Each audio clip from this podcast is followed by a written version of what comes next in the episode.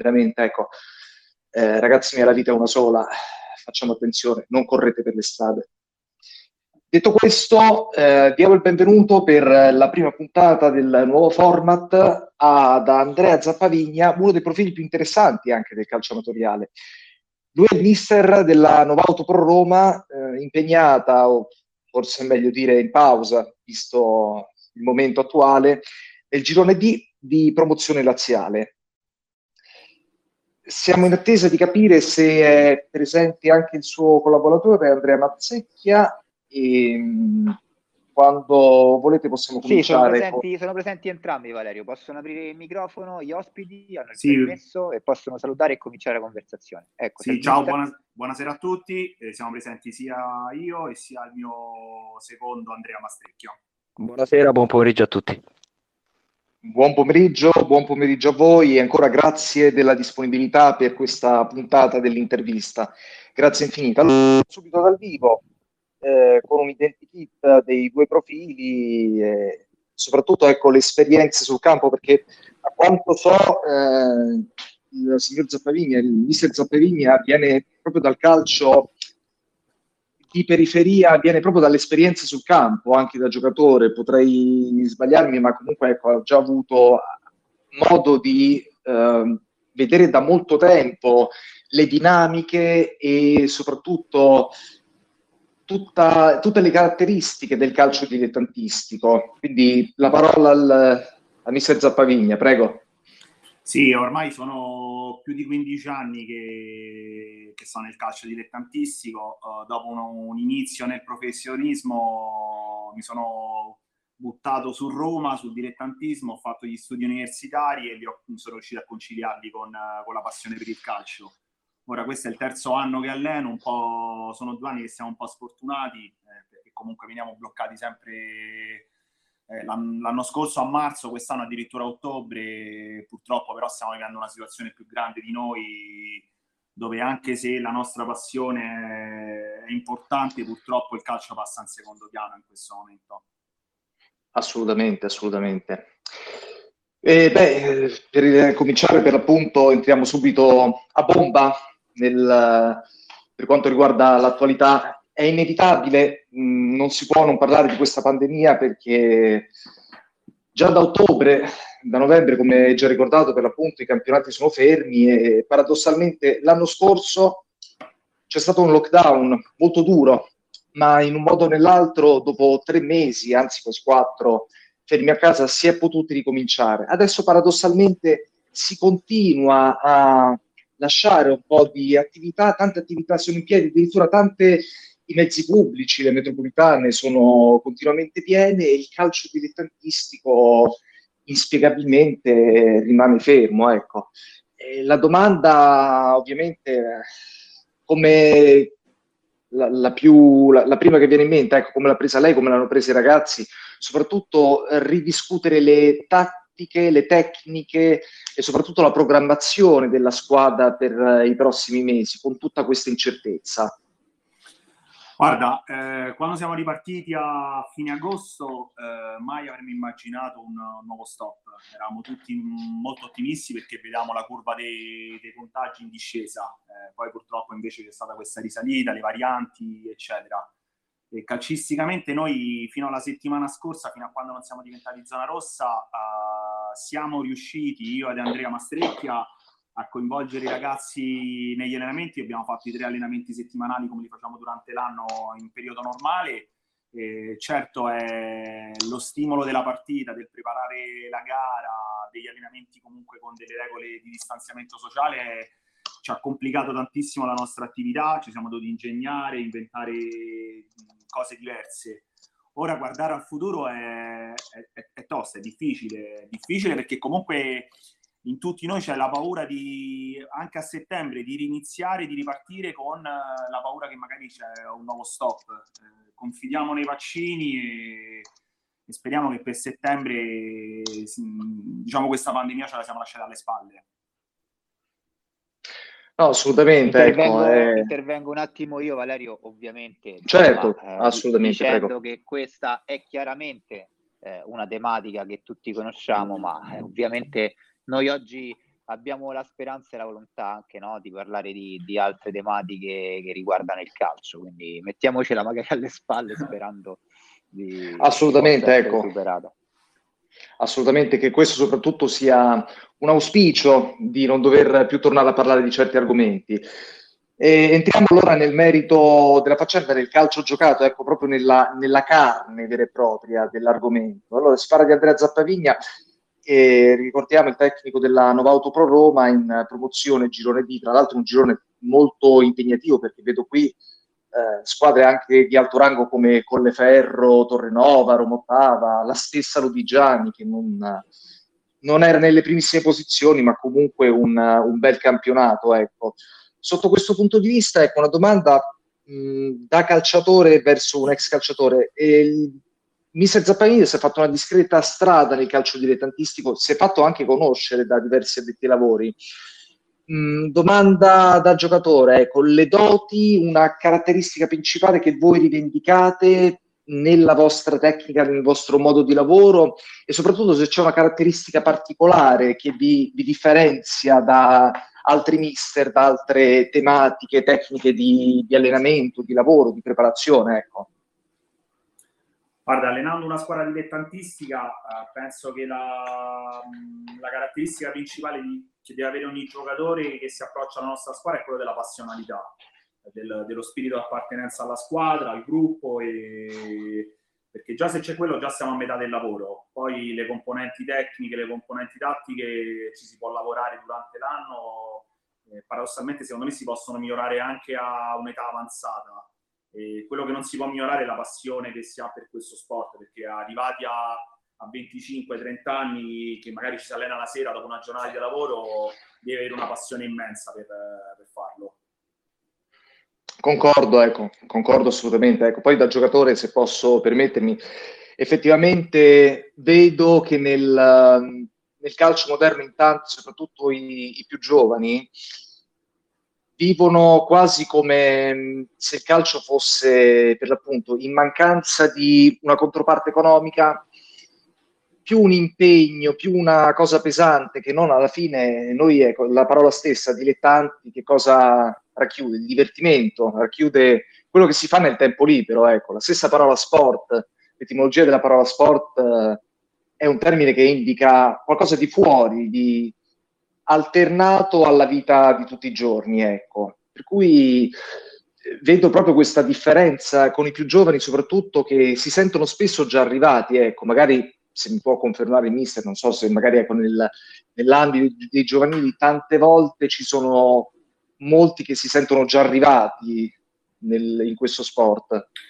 Guarda, ehm, è quello che si dice in giro, però io non ho, ho, la fortuna e abbiamo la fortuna di non riscontrarlo nella nostra squadra, eh, perché comunque io ho la fortuna di allenare i giovani, quindi i famosi under, i 2002 quest'anno, i 2001, i 2000, che invece sono quelli che, nei quali ho riscontrato più passione, che non saltano mai in allenamento, che dal 25 ottobre alla settimana scorsa erano sempre presenti al campo. Eh, paradossalmente ci incentivavano a noi a continuare a non mollare e per me questo è un motivo di grande orgoglio. Eh, penso la stessa cosa la pensa il mio, il mio collaboratore Andrea Mastrecchia. Eh, quando vuole ovviamente è invitato a intervenire quando vuole.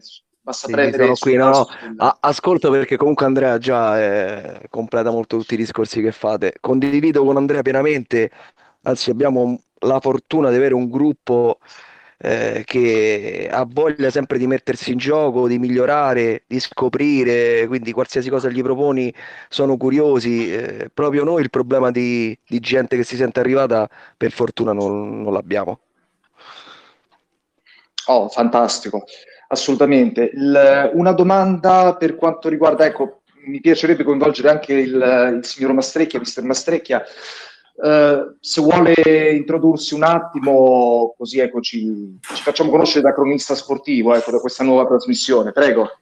Sì, allora, salve. Allora, eh, niente, io ho fatto calcio dilettantistico purtroppo fino a, 20 anni, poi per motivi di lavoro ho dovuto smettere, la passione però ce l'ho ovviamente da quando sono bambino, sempre giocato fino a una prima categoria, qualche anno fa ho avuto l'occasione in un'altra regione di incominciare ad allenare un po' per scherzo un settore giovanile allievi di una società del- della provincia di Palermo.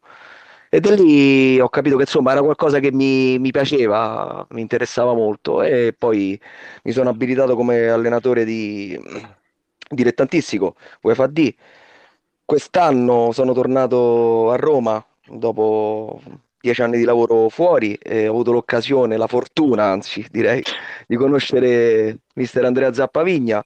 Ci siamo trovati su molte cose, su molte visioni che abbiamo del calcio in comune e ho volentieri voluto incominciare un cammino con lui che comunque ha molta più esperienza di me e tante cose da insegnarmi. Assolutamente, molto interessante come profilo, anche perché poi diciamo, ecco, c'è anche l'interesse per questa intersettorialità tra calcio regionale, tra calcio di diverse regioni. Ecco. Allora, per quanto riguarda il, ehm, la squadra, entrando sempre nel, nel cuore della discussione, eh, se possiamo, ecco, per entrare un po' nei dettagli, come preparate la settimana? La filosofia dietro il vostro lavoro? Come preparate di solito la settimana? Certo, prima che il Covid interrompesse tutto, ecco, una settimana tipo. Allora, eh, noi siamo una squadra un po' anomala di promozione, perché io quello che dico sempre, ci alleniamo quasi eh, come se fossimo una squadra professionistica eh, quello che dico sempre io, la differenza tra noi e un professionista è la quantità di, di tempo che possiamo dedicare alla nostra passione. Cioè veniamo tre volte a settimana, quindi le, le sei ore sul campo oltre la partita. E la cosa che, su cui noi lavoriamo tanto è l'aspetto tattico, eh, perché comunque eh, dovendo tralasciare necessariamente qualcosa per poca disponibilità di tempo, quella su cui accentriamo la nostra attenzione appunto è la, è la tattica. Io nasco come allenatore, ma in questo momento sto sviluppando anche una, un'altra professione, quella del match analyst, quindi per ovvi motivi eh, come mi, mi, mi, viene detto, sono abbastanza fissato per la tattica, per i numeri, per le statistiche e forse siamo una delle poche squadre che in promozione eh, facciamo la video analisi delle nostre partite e quando riusciamo eh, a reperire le immagini anche delle, delle, partite degli avversari. L'anno scorso che abbiamo vinto il campionato di prima categoria, eh, io cito sempre una partita preparata vedendo otto partite dell'avversario, io ho passato una settimana a, a, a vedere partite di, di prima categoria che non è il massimo del divertimento, però alla fine poi il risultato è stato positivo e so, per noi nel piccolo sono grosse soddisfazioni quando poi il, il giocatore ti chiede le immagini dell'avversario ti, e quasi non, quando non, non, lo fai questo lavoro quasi te lo, te lo supplica e dice missa una partita di domenica perché non la rivediamo, perché non la analizziamo e, diciamo per noi è importante questo, questo fattore vorrei, Come... vorrei, sì. vorrei, fare, vorrei certo. fare una domanda al mister perché in merito, diciamo che col mister eh, andando a Subiaco mi ha un po' raccontato tutto quello che fanno durante la settimana e sono rimasto molto sorpreso del tempo veramente che dedicano alla preparazione tattica della partita.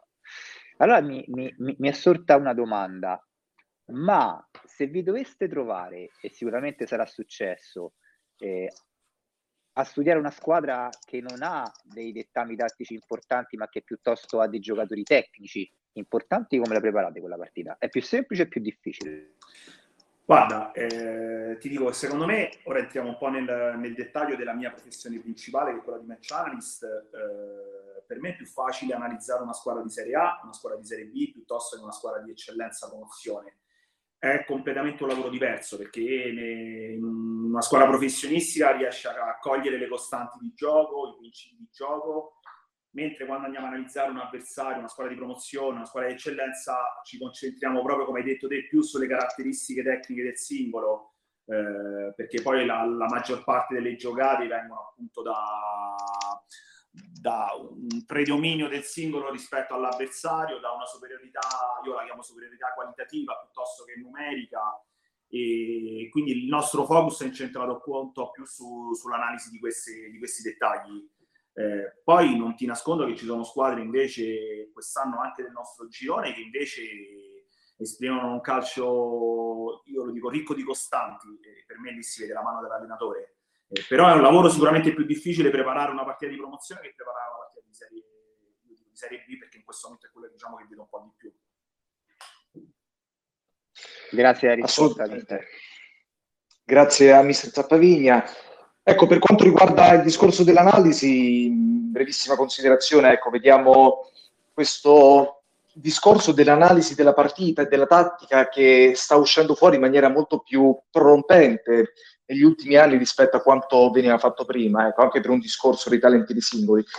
Io ecco, vorrei chiedere direttamente al, a Mister Zappavigna se avete qualche idolo a cui ispirarsi, soprattutto una filosofia, una tecnica impersonata da qualche maestro della tattica e dell'analisi anche del gioco. Ecco, io penso a Mourinho che era, è ancora adesso un professore del calcio che ha studiato tantissimo, studia ancora tantissimo nel dettaglio l'avversario, ma non so se magari ci sono altre modi, altre fonti di ispirazione. Ecco, prego. Vabbè, il, il, maestro per l'eccellenza dico che è Guardiola. Eh, Guardiola ha 14 analisti. Eh, di ieri la notizia che ha assunto nel proprio staff eh, tre astrofinici eh, proprio per l'analisi dei dati. Però ti dico che, almeno per come la penso io, poi sicuramente non è una, una scienza universale, è che non esiste un modello, non esiste un allenatore ideale, ma esistono tantissimi allenatori da cui apprendere, da cui eh, trarre delle conclusioni, prendere il meglio, che può essere sia Guardiola, ma può essere anche l'allenatore che si incontra la domenica avversaria su un campo di promozione. Io ritengo che l'allenatore bravo c'è sia in Serie A, ma c'è anche in promozione e soprattutto, ancora di più, c'è e ci dovrebbe essere nei settori giovanili. Assolutamente, poi ecco, è, è vero che l'attenzione del dettaglio soprattutto, un po' come un piatto che viene cucinato, è quella la cosa, l'attenzione nel dettaglio è quella che dà poi il gusto, il sapore a tutto il piatto è allo stesso modo per la tattica. Ecco, io volevo chiedere a Mister Zappavigna, ecco, sempre per quanto riguarda l'analisi, ci sono dei dati più importanti rispetto ad altri, cioè ci sono dei dettagli che possono essere sviluppati e altri magari di secondo piano, ma comunque non meno importanti. Ecco, il dettaglio più importante nella preparazione della partita.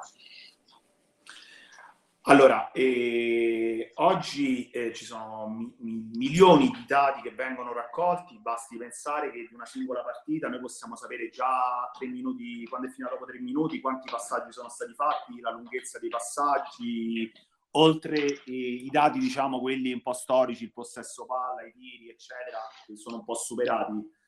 Ehm, io penso che eh, ogni allenatore o comunque ogni match analyst eh, deve fare i propri dati e deve capire quali sono più importanti per, eh, per il suo staff. Quindi non, non, c'è un dato che prevale sull'altro. O, perché se no ti dovrei dire il dato più importante è quello dei gol, cioè alla fine delle partite si vincono chi fa più gol, quindi a fine partita se vediamo 4 gol una squadra, 3 l'altra, il più importante è stato quello di dato però sicuramente ci sono alcuni tanti dati che danno delle, delle, indicazioni importanti sia su come ha giocato la propria squadra e sia soprattutto su come gioca la squadra avversaria.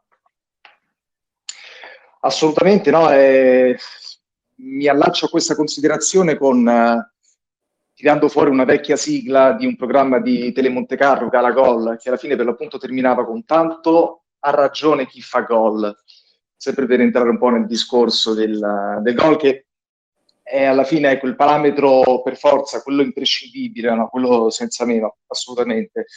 Sotto questo punto di vista, sempre per quanto riguarda l'analisi, perché allora mi riallaccio a quanto detto nella, nel podcast precedente, in cui si parlava di portieri di calcio. Io sono anche portiere a mia volta di una società, ovviamente non posso dirlo per motivi giornalistici, però ecco, eh, la cosa che mi interessa è che sta prendendo tantissimo piede, la famosa costruzione dal basso. Ecco, da un uh, esperto di tattica, mi illumini un po' sotto questo punto di vista perché veramente mi interessa molto.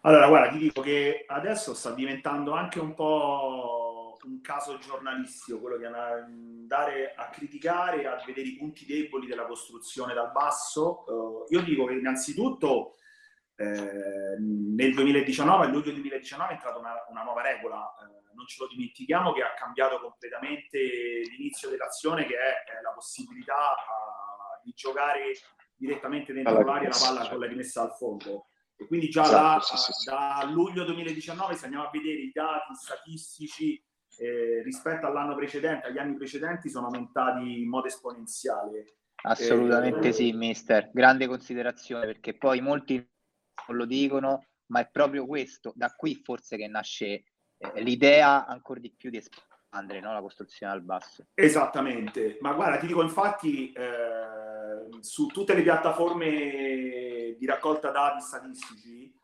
eh, c'è la possibilità di confrontare i dati degli ultimi cinque anni e sono in continua evoluzione, ma tutti i dati, perché comunque il calcio è in continua evoluzione, il calcio cambia, cambiano le regole, cambia la struttura fisica dei giocatori, cambia le tattiche, cambia la testa di ognuno di noi, cioè tutto, tutto cambia, quindi anche, anche il calcio cambia.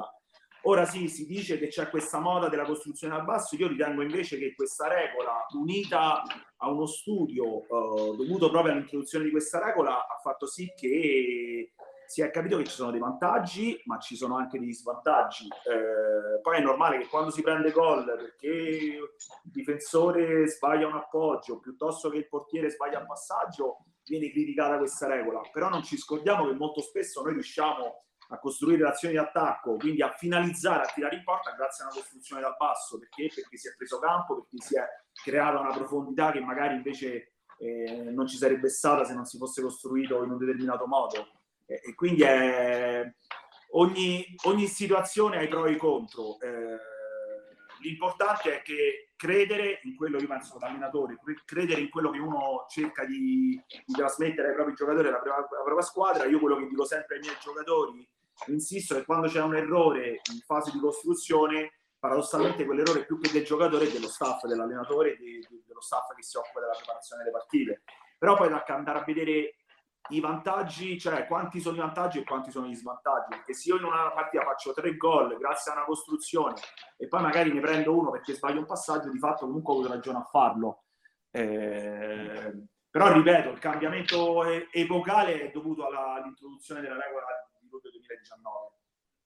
E tra l'altro, mister, io eh, dico anche che ho visto una vostra partita andata e ritorno lo scorso anno, oddio, ormai due anni fa, non lo scorso anno, eh, di Coppa, in cui però avete fatto delle scelte differenti, cioè vi esatto. siete resi conto che quella cosa quel giorno non si poteva fare per una serie di motivi, la squadra non era abbastanza concentrata o comunque sia l'avversario era preparato bene a livello, sulle palle alte soprattutto, quindi per uscire dalla pressione, la palla alta, con la palla alta e lì avete deciso, vabbè, ci portiamo a casa il risultato e poi al ritorno siete, tornati, siete tornati al vostro credo calcistico. E Guarda, questo è un po' quello che ha detto Max Allegri nell'ultima, nell'ultima puntata del club a Sky, no? Bisogna anche saper leggere i momenti, no? Non essere integralisti. Guarda, eh, presumo che ti riferisci alla, ai quarti di finale di Coppa Italia di, sì, di due anni fa oramai contro il Subiaco, dove all'andata... Sì, quella peraltro fu una, costa- fu una costante perché mi pare che voi per tre turni consecutivi partiste sempre in svantaggio, recuperando sempre in casa al ritorno, giocando in maniera sempre differente. Sì, e sai... quella Subiaco fu la più lampante. Guarda, allora ti, ti, ti dico una cosa. Ehm giocare andata e ritorno a distanza di 15 giorni eh, per chi prepara le partite come noi aiuta tantissimo perché abbiamo una cosa che di solito non riusciamo ad avere che sono le immagini dell'avversario nel nostro campionato è difficile trovare eh, le immagini, le partite dell'avversario e quindi molto spesso eh, o lavoriamo su quelle dell'anno precedente, io addirittura lavoro sul, eh, mi vado a vedere chi è l'allenatore, se è cambiato, a vedere come giocava l'anno prima. Eh, in Coppa erano un po' facilitati perché comunque io il ritorno lo preparavo quasi solo esclusivamente a video, eh, sia con i giocatori ma anche con lo staff. Quella di Subiaco io ricordo perfettamente quella partita perché è stata forse una delle partite più belle il ritorno. All'andata abbiamo perso 1-0 perché noi proviamo sempre a giocare palla a terra costruendo al basso, però ci siamo resi conto che non lo potevamo fare perché loro ci aggredivano alti e, la, e quel giorno la squadra era la mia squadra era veramente distratta, hai ragione te e abbiamo subito abbandonato cioè, di giocare in quel modo. Al ritorno invece abbiamo colto un punto debole eh, sulla loro sinistra e non penso che ti ricordi perché sennò... Però noi siamo usciti sempre dalla, dalla nostra destra e da cui abbiamo creato poi due gol che ci hanno permesso di, di passare il turno. Quindi mi allaccio a questa cosa per dire che l'analisi, l'analisi video è fondamentale oramai nel calcio, ma sia cioè, quanto sia in Serie A, in Serie B, ma anche a livello dilettantistico e ti dico anche e tantissimo a livello di settore giovanile, ma anche scendendo sulle categorie dei più piccoli, dove magari non, non va incentrata più l'attenzione, il focus sulla, sulla tattica collettiva, ma sulla tattica individuale, dove ci sarebbe da lavorare tantissimo, e cosa che invece oramai non si fa più. Assolutamente, ecco, molto interessante. Volevo sapere ecco, un parere anche da parte del, del collaboratore di Andrea Mazzecchia per quanto riguarda sempre ecco, il, il, calcio moderno è una costruzione non soltanto dal basso, ma anche in tutti i settori del campo. Ecco. Volevo sapere da parte del collaboratore quali fossero qualche breve considerazione in merito. Prego. Eh, allora, eh, condivido in pieno quello che ha detto mister Zappavigna. Eh, la costruzione dal basso è cambiata sostanzialmente dal 2019, o meglio, si è evoluta, già qualcuno tentava di farla, ma si è evoluta con la, con la nuova regola ha facilitato eh, idee eh, per quanto concerne la costruzione dal basso. Come dice Andrea giustamente, spesso eh, non va poi esasperato, va comunque adattato a quelle che sono le circostanze, eh, l'avversario, eh, lo stato di forma della squadra, lo stato di attenzione della squadra che se eh, può capitare una giornata no, di un reparto di due o tre componenti e quindi va riadattato eh, il, il, tutto. E con questo mi leggo anche a quello che eh, diceva prima, bisogna scegliere eh, anche con i dati alla mano, cosa che io devo dire non conoscevo prima di conoscere Andrea. Eh, era un mondo a cui sì, mh, mm, mi era avvicinato, ma non eh, in modo molto profondo e con Andrea ho scoperto un mondo che eh, aiuta molto noi allenatori a preparare una partita, a preparare un atleta, un giocatore a, a quello che poi sarà il match della, della domenica o comunque il dettame tattico che vorrai tirare fuori durante l'anno. Eh, vedo sì, particolare attenzione a questo punto di vista e se posso permettermi, ecco, molto importante la collaborazione sempre tra entrambi mister, perché poi ecco, io non, è difficile che io veda sempre un mister e un suo secondo, un suo vice, vedo sempre più una collaborazione che non una, subaltern- sub- una subalternità sotto questo punto di vista. Anche volevo chiedere a entrambi, eh, sempre riguardando la, la costruzione, la parte tecnica, tanto ormai siamo già dentro bene in questa chiacchierata così. Allora, sempre da portiere vedo tanti errori in fase di costruzione dal basso da parte dei difensori, magari che ne so, il passaggio sbagliato, l'errore che ha fatto il, ecco, l'errore di Juventus Benevento che ha lanciato poi il gol di Gaic, queste cose qui. Errori, ecco, volevo sapere se sono semplicemente errori più nitidi dovuti al fatto che si costruisce dal basso o effettivamente si è un po' disimparato a difendere, si difende in maniera più disinvolta, più allegra e quindi si fanno più errori in difesa effettivamente o è soltanto qualcosa di reso più nitido dal fatto che si gioca dal basso, quindi certi errori si vedono di più. Se volete entrambi potete Guarda, ti rispondo, ti rispondo, io perché hai colto una cosa che a me piace sempre puntualizzare. E tu hai parlato di, di errori di un passaggio e di un difensore eh, durante quindi una fase di, di possesso palla. E quindi in quel caso esatto, non, sì, sì, non sì. si tratta di un er- cioè almeno a mio modesto giudizio, non si tratta di un errore su come difendo, ma si tratta di un errore su come offendo, su come gioco. Ora, il fatto che oggi sono più evidenti gli errori dei difensori eh, in fase di costruzione, quindi sui passaggi, è dovuto solo ed esclusivamente al fatto perché fanno più passaggi, cioè proprio a livello statistico. Cioè, se noi prendiamo un, un, un esterno alto che sbaglia un passaggio, molto probabilmente eh, finita la partita non se lo ricorda più nessuno, ma anche dopo tre minuti della partita. È normale che se un difensore centrale fa un passaggio sbagliato, ci prendiamo gol, ce lo ricordiamo per tutto l'anno. Cioè, io non ti nascondo che quando giocavo ho avuto allenatori, facevo il difensore centrale che al girone di ritorno mi dicevano oh ti ricordi con questi all'andata hai sbagliato un passaggio e ci abbiamo preso gol? Cioè, ma quello deve essere pesato tra virgolette almeno io lo peso come un errore eh, identico a un, un passaggio sbagliato da, nella metà campo avversaria. Se io allenatore tra virgolette, eh, trasmetto alla mia squadra di giocare sempre palla a terra. È normale che se io invece alla mia squadra, al difensore centrale, gli dico come c'è palla, uh, sparala a 60 metri e quello mi sbaglia un passaggio a 3 metri, allora lì è un, passa- è un errore non sul passaggio, sul gesto tecnico, ma sul gesto tattico, cioè sulla scelta tattica che è andato a fare. E, ehm, quindi non, non, non, non, porrei l'attenzione sul fatto che oramai i difensori in Italia non sanno più difendere. Porrei invece il fatto, l'attenzione sul fatto che oramai al difensore non viene chiesto più soltanto di difendere, ma viene chiesto anche altro. E quindi come sbaglia il difensore un passaggio, ora la estremizzo un po', anche l'attaccante sbaglia una marcatura, sbaglia un duello per recuperare palla. Eh, solo che l'attaccante è fortunato che gioca a 70-80 metri dalla propria porta e quindi non ci prende gol se sbaglia un intervento. Il difensore se sbaglia un intervento quasi sempre o veniamo salvati da, dal portiere oppure gol. Con questa domanda siete entrati proprio nella, diciamo, come il pesce che entra nella rete, ecco.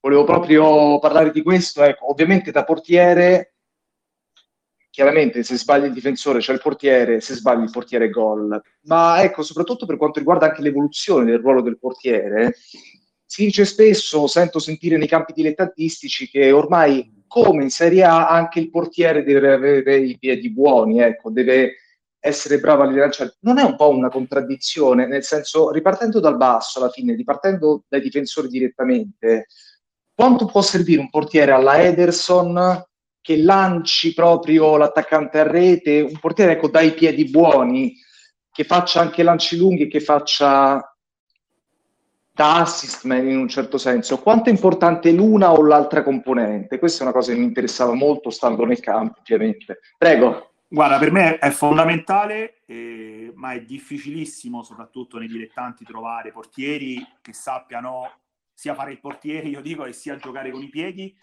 però è fondamentale proprio per avere un'alternativa di gioco. Eh, io mi riporto a, forse al portiere che in questo momento uh, gioca di più, fa più passaggi chiavi, che sono quei passaggi che superano almeno una linea di pressione avversaria in Italia, che è, che è il portiere della Lazio. Uh, e con ah, questo, Esattamente. E con questo tipo di, di, portiere tu hai la possibilità sì di costruire dal basso, quindi limiti il portiere a fare magari un passaggio a tre metri. Però nel momento in cui ti vengono a chiudere, perché dall'altra parte c'è una squadra che prepara la partita, e se so che io devo giocare contro una squadra che costruisce dal basso per attaccarmi in profondità, molto probabilmente spezzo la squadra e con gli attaccanti li vado a prendere alti.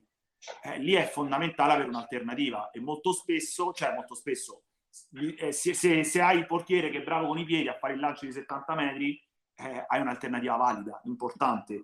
Eh, una delle, delle, costanti di gioco della Lazio, se ci fate caso, è giro palla dietro, palla e Reina, questo costringe gli avversari ad attaccarti alto, lo fanno proprio apposta e poi vanno a cercare Milinkovic Savic eh, sulla profondità. Però devi avere il portiere bravo con i piedi, se no non lo puoi fare. Molto interessante, ecco poi piccola considerazione, Neuer è uno che ha reinventato completamente il ruolo del portiere perché è diventato un libero aggiunto, ecco fondamentalmente, che in realtà ha fatto quello che fanno i portieri spesso nelle categorie più basse con la squadra che gioca molto alta, il portiere che fa, fa da libero aggiunto quando spesso giocando molto con i lanci lunghi il portiere fa da libero e spazza e a volte crea anche del gioco. Ecco. Ovviamente è un'estremizzazione questa perché Neuer ha ha reinventato anche alcune tecniche per quanto riguarda il ruolo del portiere. Comunque, ecco, uscendo un attimo dal seminato, per... a parte ecco una... Valerio, vorrei fare, vorrei fare certo. una domanda rapidissima, perché chiaramente qui si è parlato tanto di, di tattica, no? E anche di tecnica. Allora io vorrei chiedere ad Andrea, ai due Andrea, che sono, tutti, sono, siamo entrambi così, ehm, come organizzano la settimana, cioè quante ore dedicate con la squadra, eh? parlo con la squadra, all'analisi e quante ore dedicate alla preparazione, eh, diciamo, sul campo poi eh, fisica? Allora, rispondo io. E, purtroppo oh, non possiamo aggiungere eh, oh, minuti aggiuntivi alle sedute di, di, allenamento. Quindi abbiamo quest'anno, abbiamo l'anno scorso oh, il primo allenamento quando ci rivedevamo il martedì, eh, tra virgolette, dedicavamo mezz'ora di tempo alla, alla videoanalisi, ci eravamo attrezzati con un computer portatile, eh, con, con, la strumentazione diciamo, che ci mette a disposizione la società. Quest'anno, eh, devo dire anche grazie al Covid, eh, di marzo che ci ha, ci, ha, ci ha, fatto scoprire nuovi strumenti di comunicazione, le varie piattaforme, Zoom e altro, eh, abbiamo cercato di farla in un giorno diverso dall'allenamento, quindi collegandoci con i ragazzi. In più eh, noi portiamo sempre gli iPad al campo, sia io che sia Mastecchia, lavoriamo con gli iPad e nei momenti, io dico morti, quando faccio una battuta, quando il giocatore va a bere alla fontanella, no, noi lo inseguiamo tipo matti, gli facciamo vedere le clip del, delle partite che abbiamo giocato la domenica. Per quanto riguarda invece... Fantastico! Eh, sì, sì, fantastico. Stretching, proprio perché dobbiamo ottimizzare i tempi, perché l'ideale sarebbe dedicare una seduta, un'unica seduta, io dico il giorno dopo la partita, all'analisi video della propria partita, quindi a un match studio e magari una o due sedute all'analisi dell'avversario, però ci rendiamo conto che questa cosa io la farei, eh, cioè nel senso io, io, sarei disponibile a farlo anche nei dilettanti, però i giocatori non, giustamente non mi seguono perché hanno anche altro da fare. E per quanto riguarda invece la preparazione sull'avversario, eh, noi mandiamo le clip anche tramite WhatsApp. Io, per esempio, il sabato mando, faccio un esempio, al portiere gli mando le clip di. Ora magari sto dicendo troppe cose che facciamo perché. Però gli mando le clip, dei, le clip dei rigori, gli mandiamo. E l'anno scorso ci abbiamo parato, sempre nella famosa partita di Subiaco, abbiamo parato il rigore sullo 0-0, eh, il nostro portiere, aveva sette rigori battuti dal, dall'avversario. Sicuramente è stato un caso che gliel'ha parato, però magari anche a livello no, non, non preoccupatevi. Non è mai un caso, ho detto la portiere. No, però magari anche a, livello, ti dico, anche a livello psicologico, il portiere secondo me ci fa più, tra virgolette, si sente più preparato. Uh, guarda, io quello che dico sempre, quello che dico sempre, pure quando facciamo, al di là adesso dell'analisi video, quando andiamo a fare un lavoro tattico sul campo, eh, magari si provano alcune, alcune situazioni di gioco, alcuni, l'applicazione di alcuni principi di gioco, però poi io quello che dico alla squadra, ragazzi, tanto non vi preoccupate che il gol viene esattamente dal contrario di quello che stiamo provando adesso. Quindi faccio un esempio, se io voglio fare una giocata a muro per poi attaccare la profondità, magari il gol lo facciamo perché apriamo subito in ampiezza e poi scarichiamo palla dietro però per arrivare a fare gol nel modo diverso in cui l'abbiamo preparato serve magari le costanti, servono le costanti di gioco in quella situazione invece che non facciamo gol. Quindi è tutto collegato, è tutto, tutto un mondo fantastico, dico io. Eh, Concordo assolutamente. Non ti preoccupare, no, non so se ci saranno colleghi de, diciamo, della, de, della, vostra categoria che abbiamo intenzione di fare tutto questo perché veramente porta, vi porta davvero tanto, tanto tempo via. Quanto, quanto, tempo effettivamente dedicate alla squadra? In tutto. Allora, eh, singolarmente, cioè da casa, diciamo? No, no, da casa, diciamo, da casa... Fatto da, guarda, da casa non lo posso dire perché se, se mi sente mia moglie... e non solo la sua. esatto. Diciamo che da, da, casa, dopo l'allenamento durante la settimana, ci sentiamo spesso, molto spesso. Okay. Esatto.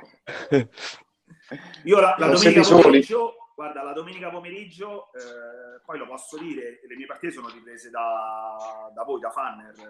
Eh, la domenica pomeriggio la passo a, a rivedere la partita eh, la nostra partita e io già lunedì, già lunedì mattina già il, l'analisi pronta.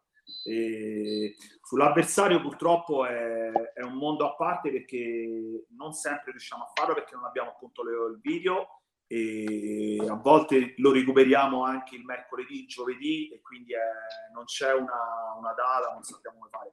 Però ti dico che il tempo che ci dedichiamo è tantissimo e non è tempo sprecato sia per quanto riguarda la squadra, l'annata in corso, ma io ritengo che è un tempo importante anche per la nostra, per la nostra costruzione, per un investimento che stiamo facendo pure su noi stessi. Noi, io scherzo con Andrea Mastrecchia, dico noi siamo pronti no, ad affrontare qualunque tipo di, di, situazione. Concordo con Andrea perché è vero, eh, questo è un, è un, momento comunque oltre che con la squadra. Eh, di crescita personale, eh, di, di, arricchimento, ti metti in gioco, sperimenti, vedi nuove cose.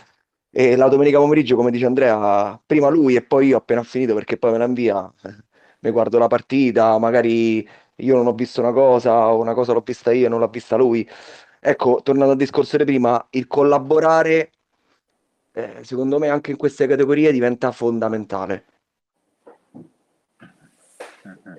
Guarda, infatti ieri, ieri mh, scusate, l'altro ieri, perché noi abbiamo questo palinsesto e trattiamo anche il calcio a 5, uno dei più grandi allenatori italiani eh, di sempre, eh, si, diciamo che collabora con, ha lo stesso collaboratore che è Giorgio Zito, l'allenatore è Paolo Minicucci, da penso 20 o 25, 20 anni sicuramente, anche 25 forse.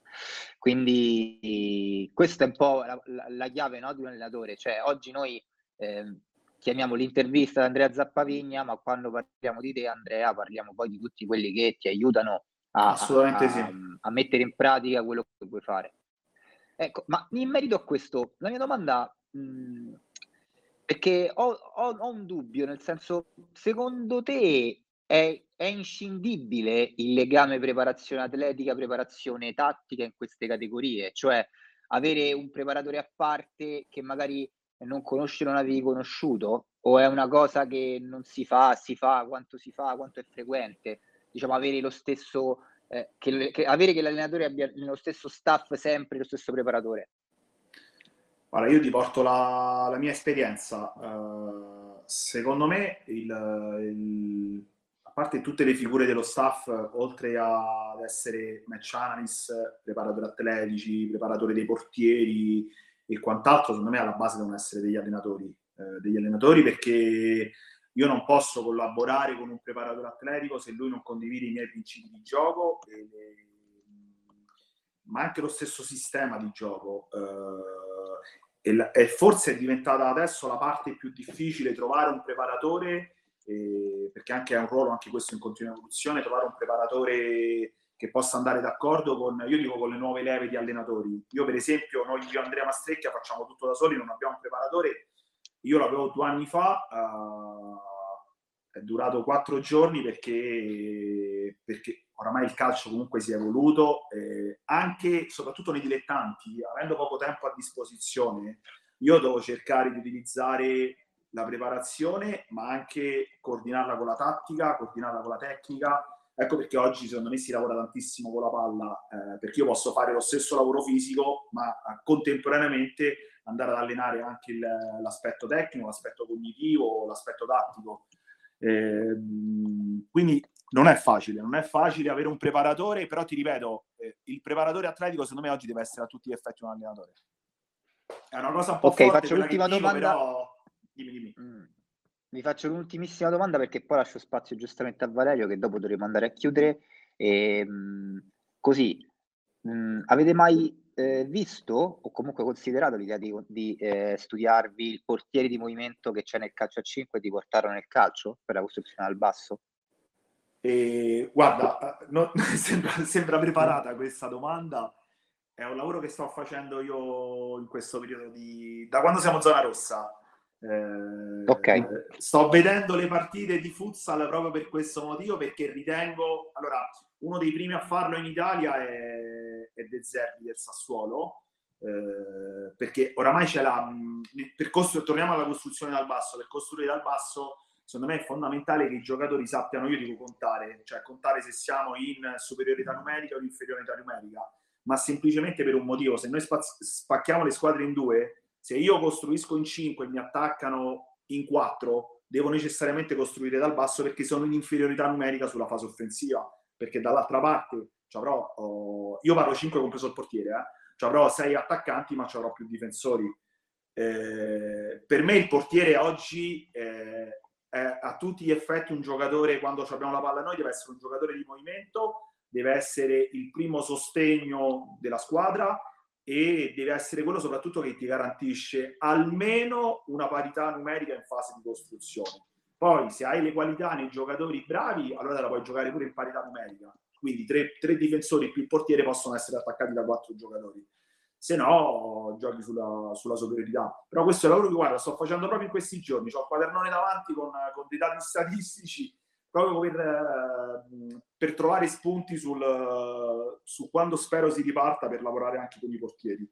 Che ti dico, aggiungo Fantastico. questa cosa, la cosa finale, io i portieri mi piace che lavorano con la squadra quando facciamo il lavoro tattico, ma anche quando andiamo a fare del lavoro fisico, con, soprattutto con il possesso palla, con i rondò, perché se vogliamo giocare col portiere che, che mi, mi, costruisce il gioco in movimento, deve conoscere perfettamente anche i propri compagni, come giocano, come si appoggiano, come passano la palla, eccetera. Oramai non credo più che il portiere si allena tutta la settimana per i fatti suoi, soltanto il venerdì nella rifinitura viene con noi per fare i tiri in porta.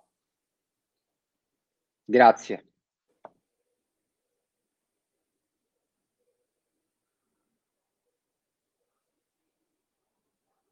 Valerio? Eh, mi sentite? Eccomi. Sì, sì, sì, vai, vai, vai. Sì, allora, no, ecco, mi complimentavo per l'appunto con, e avevo sentito per quanto riguarda il discorso del coinvolgimento nel portiere, perché è sempre un'evoluzione nella scienza del calcio, perché ormai di scienza si tratta, si cura ogni singolo dettaglio e sotto questo punto di vista. Ora, mancano tre minuti, brevissima domanda anche per uscire un po' dal seminato, anche per quanto riguarda eh, la meritocrazia nel calcio dilettantistico e nel passaggio al professionismo. Allora, come si vede, come vi vedete voi, i due Andrea, Zappavigna e Mastrecchia, tra 5-10 anni nel mondo del calcio e se c'è meritocrazia nel, una possibilità che ecco, dal dilettantismo con gente così preparata come voi si possa ambire a qualche cosa in più. Ecco. Prego. Vado io? Guarda, vai, vai, chi, chi vuole? Vai Andre, io, vai. Allora, io credo, eh, sono fermamente convinto perché se no non... No perderei tempo che nel calcio, ma come nella vita, in tutti i settori, la, la meritocrazia esiste, deve esistere e dobbiamo crederci. Eh, più che altro perché per, io dico che per emergere non devi mollare niente, devi cogliere l'opportunità giusta che sicuramente io sono, sono convinto che prima o poi arriverà e, ed è la forza che eh, prendo, prendo, forza da questo per, eh, per studiare ore e ore. Io faccio anche un altro lavoro per fortuna, anzi dico faccio un altro lavoro e poi per passione faccio calcio, però praticamente divido il mio tempo oh, tra le due professioni in modo equo perché credo che, ripeto, perché credo tantissimo nella democrazia del calcio e se ti dico come mh, mi vedo fra 5 anni, 10 anni, questo non, è una domanda a cui non voglio rispondere perché sono molto scaramantico. Eh. No, no, giustamente, ecco, è esatto. comprensibile. Io mi astengo pure dalla domanda dei 4-5 anni come, come Andrea, condivido in pieno e vorrei sottolineare una cosa, secondo me, eh, un po' perché mi ci trovo, eh, che eh, tanti pensano che fare il secondo sia un, uh, un arrendersi, un essere tra virgolette messo da parte, no? Io invece credo che eh, stare accanto a qualcuno che ti possa dare qualcosa in più, nel mio caso Andrea, eh, e tu poter contribuire ad arricchire qualcuno, eh, sia una cosa fondamentale. Eh, sono sempre stato abituato un po' per lavoro, un po' per altro a lavorare in team ed è una cosa che secondo me oggi, oggi eh, è veramente importante. E condivido con Andrea che la meritocrazia a lungo andare, eh, chi ha passione, chi merita, chi ha competenze, eh, prima o poi la chance eh, di fare altro, qualcosa di più importante, sicuramente l'avrà. Fantastico, allora. Io ringrazio sulle 15.50, tra 10 parte l'altro format con eh, Spazio al calcio femminile con la nostra Vanessa Lacava e siamo in chiusura. Io ringrazio naturalmente anzitutto mister Andrea Zappavigna e mister Andrea Mastrecchia per quanto riguarda questa intervista molto carica di contenuti. Grazie infinite.